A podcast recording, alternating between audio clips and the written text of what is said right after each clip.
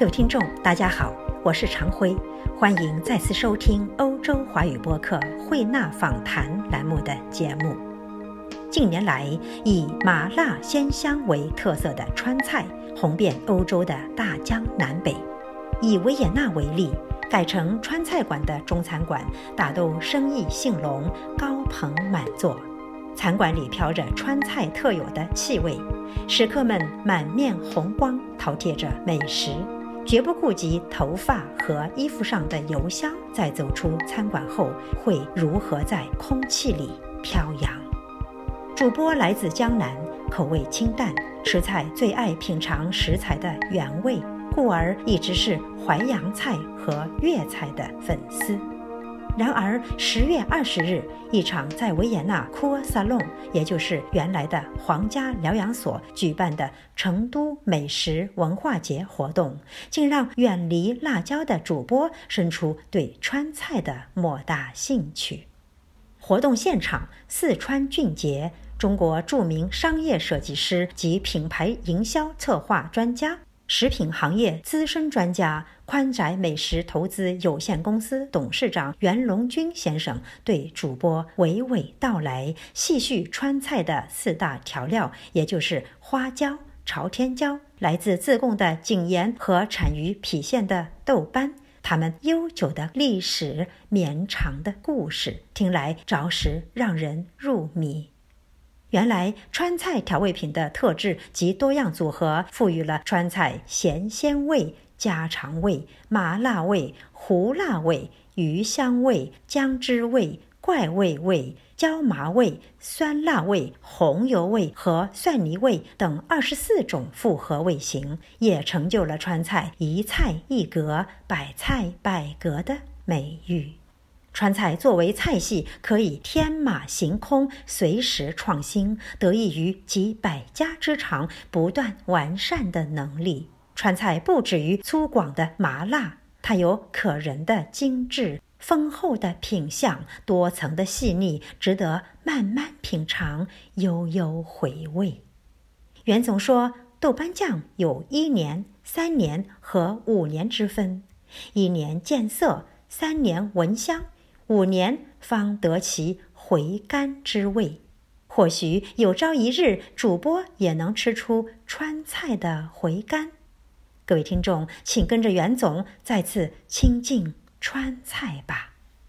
袁总你好，刚才听您讲了一下四川这四种原料对于川菜的重要性，能不能请你为我们的听众朋友们再介绍一下这四样原料？好的。这个在川菜的发展过程中呢，一直呃遵循着百菜百味、一菜一格。在烹饪川菜中，其中有最四四个特色的产品形态是很多人可能不太清楚的。我今天给大家介绍一下。第一个排在您前面的，这是第一位的，是我们四川汉源县永安村的牛石坡的花椒。这个花椒从汉唐代就是呃供供奉给朝廷的贡椒，一直多达一千多年，一直到清末才因为这个历史原因退出舞台。呃，第二个我给大家介绍的是我们四川特有的一种品种二荆条朝天干辣椒。这个干辣椒它的鲜香，它并不是辣喉，而是提取辣味的香辣，香辣。当它和花椒的一种融合，相当于从一个从墨西哥呃起始的呃辣椒王子，呃遇到了来自四川雅安汉源县的花椒公主，结合，造就了。四川特有的麻辣风味。另外呢，我再给大家介绍一下，这是千年盐都自贡的井盐。这个井盐有一句话说：“井盐自带鲜。”这个井盐是在两百多年前，四川人民为了追求味道的更加的美好，打入了一口深井，而这口深井是全世界钻井技术最最先进的，在两百多年前可以打入地下深井一千多米深，取取它的卤水来重新把它。烹制成这个盐盐，啊，这个盐就称之为井盐。一千多年来一直流传到至今，也给我们川菜中的灵魂中的有句话叫说：呃自贡的井盐是川菜之始，就是开始的始。啊，川菜之始。我再给大家介绍一下，这是我们被称之为川菜之魂的郫县豆瓣儿。川菜之魂而这个郫县豆瓣儿的话是是运用的蚕豆、辣椒瓣儿，然后经过时间的发酵，而最终实现了一种复合化的味道。包括我们在今天烹饪，呃，正宗的回锅肉，呃，正宗的麻婆豆腐，正宗的呃鱼香肉丝，都需要离不开这个神奇的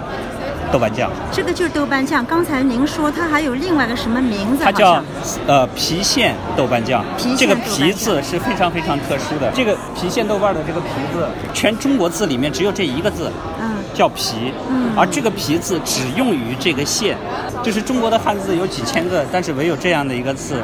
非常特别的为了这道美食产出了这么。非常的豆瓣酱。那么这个四种原料是川菜的非常重要的元素，被称之为川菜四宝。川菜四宝。刚才你讲的复合式，这个二十四种复合式，对，川菜。在发展的过程中的话，它讲究的一菜一味，麻辣并不是川菜的这个全部，啊麻辣只是川菜中的一部分。嗯那另外的话，很多的菜系形态的话，我们都说包括有宫保味、鱼香味、呃酸辣味、呃